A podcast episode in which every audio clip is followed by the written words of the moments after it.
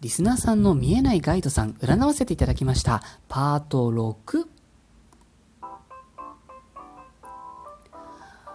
いつもお世話になっております。私、駅占い師、駅舎のティモがお送りしております。スーセイジャンクション、リスナーさん参加型企画第2弾、あなたの見えないガイドさん占いますのコーナーです。たくさんのエントリーを誠にありがとうございました。前半10名様は先着順で、後半10名様は抽選で、全部で20名様、今回はお届けをさせていただきます。抽選でお名前を引けなかった皆様、申し訳ございません。今後もリスナーさん参加型企画はいろいろと案がございまして、ぜひよろしければこのラジオトークですとか、概要欄のブログ、ツイッターなどなど覗いてみてくださいませ。さて、このトークでお届けいたしますのは、先着順で6番目にエントリーをくださいました、ラジオネームゆうこりんさんの守護霊さん、見えないガイドさんです。えー、どのような存在で、どのような役割なのか、メッセージがあるとしたらどういったものなのかを占わせていただきました。えー、いただいたコメントはですね、シュシュシュ守護霊めっちゃワクワクするリスナー企画ありがとうございます。私へのメッセージがあると嬉しいなとのこと。ありがとうございます。ございますメッセージありましたよ。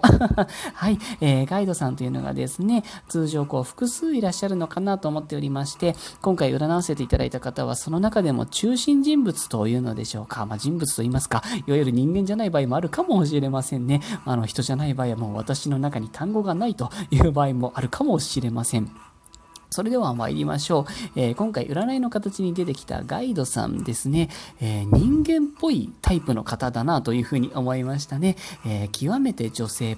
のイメージですね。もう女性に近いと、そういうイメージですね。それも大変お美しくて、大和なでしこな感じで、またですね、明るくこう発光している光ってるような、そんな印象がありました。で、まあ、光ってるがゆえに、このご自身の光を隠すべく、ちょっとかぶり物をしているような、そんなイメージがあります。なんでしょうね、ノーアルタカは爪を隠すっていうんですかね。あの、本気を出すすごいんだろうな、この方っていうふうに思いました。なんか、かぶり物って言うとなんかいろんな想像想像しちゃいますね。なんかこう、なんでしょうね、なんか例えばなんですけど、帽子をかぶっていて、こう360度の帽子のつば全体からこうすだれみたいなのがこう降りてて、お顔っていうのが全く見えないようになっていると、なんかそんなイメージですね。さて、このガイドさんですね、えっ、ー、と、どのような部分のご担当かということなんですけど、やはりこう、人に関する部分、対人関係の領域においてっていうのがご担当のようで、人とのご縁をつないだりとか、また切り離したりとか、あとは、そのゆうこりんさん自身に悪いことがあんまり起きないようにとか、あとは悪いことからゆうこりんさんを守っていると、そのような形となっておりました。人を引き寄せる、また同時にこう、引き寄せておいて旅立たせると、そういった中継地点を作る、そういうニュアンスのある印象でしたね。ただ、あの、この方ですね、ガイドさんにしてはすごいちょっとはっきりとしたエネルギーがある方の印象で、なんかちょっとエネルギーが強いなと思ったんですね。あ多分頑張っててらっしゃる。頑張りすぎじゃないですかというふうにもちょっと思いましたね。で、おそらくなんですけれども、その頑張りすぎっていうところですよね。この方が、そのゆうこりんさんのガイドさんの中でもずっと中心にいる時間が長いと思うんですけれども、やっぱりちょっとずっとはいられないのか何なのか、ちょっとごめんなさい。私の知らない仕組みがあるのかもしれないんですけど、まあ、どこかのタイミングで休憩っていうんですかね、違う方にこう交代をすることがあるようなんですね。で、まあ、この今回の占いで出てきたこの女性のガイドさんが頑張る、頑張る、休む みたいな、そういうサイクルになってるみたいで、で、まあ、このガイドさんがお休みの間は、もしかしたらゆうこりんさんの人生もちょっと普段とは違う色になるのかもしれないです。対人関係のことがお休みになったりとか、なんかバッサリ断捨離の時期に入ったりとか、こう何かが終わって次に向かうみたいな、そういうサイクルが起きやすいようですと。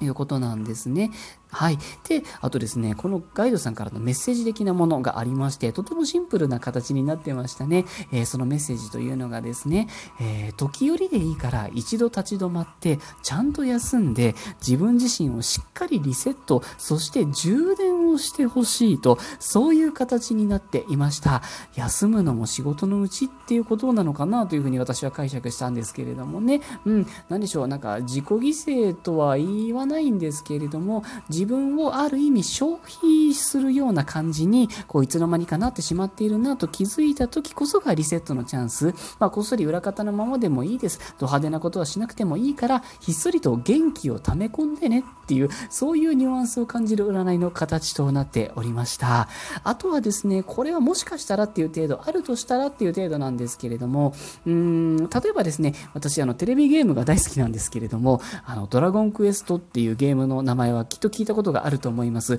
ドラクエってですね、今いろんなシリーズが出ていていまして、そのシリーズの最新作っていうのが11、11まで出てるんですね。でもですね、あの、ゆうこりんさんはドラクエ、ドラクエで言うと、2とか3とか、なんか昔の、もう一回、しかもクリア済みのものだと、ゆうこりんさんは遊んだことがあるクリア済みのものを何度も遊んでいるよと。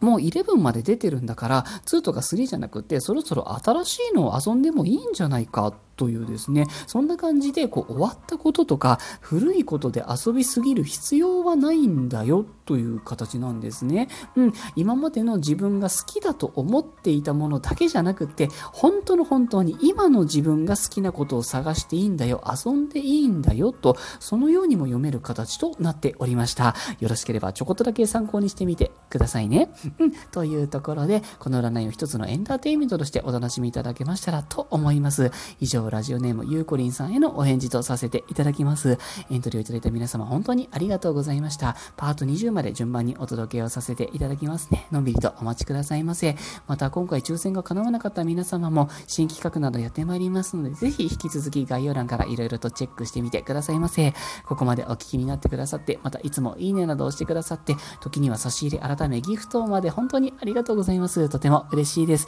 また更新いたしますので、ぜひ遊びにいらしてくださいませ。それでは今日はこの辺りで失礼いたします。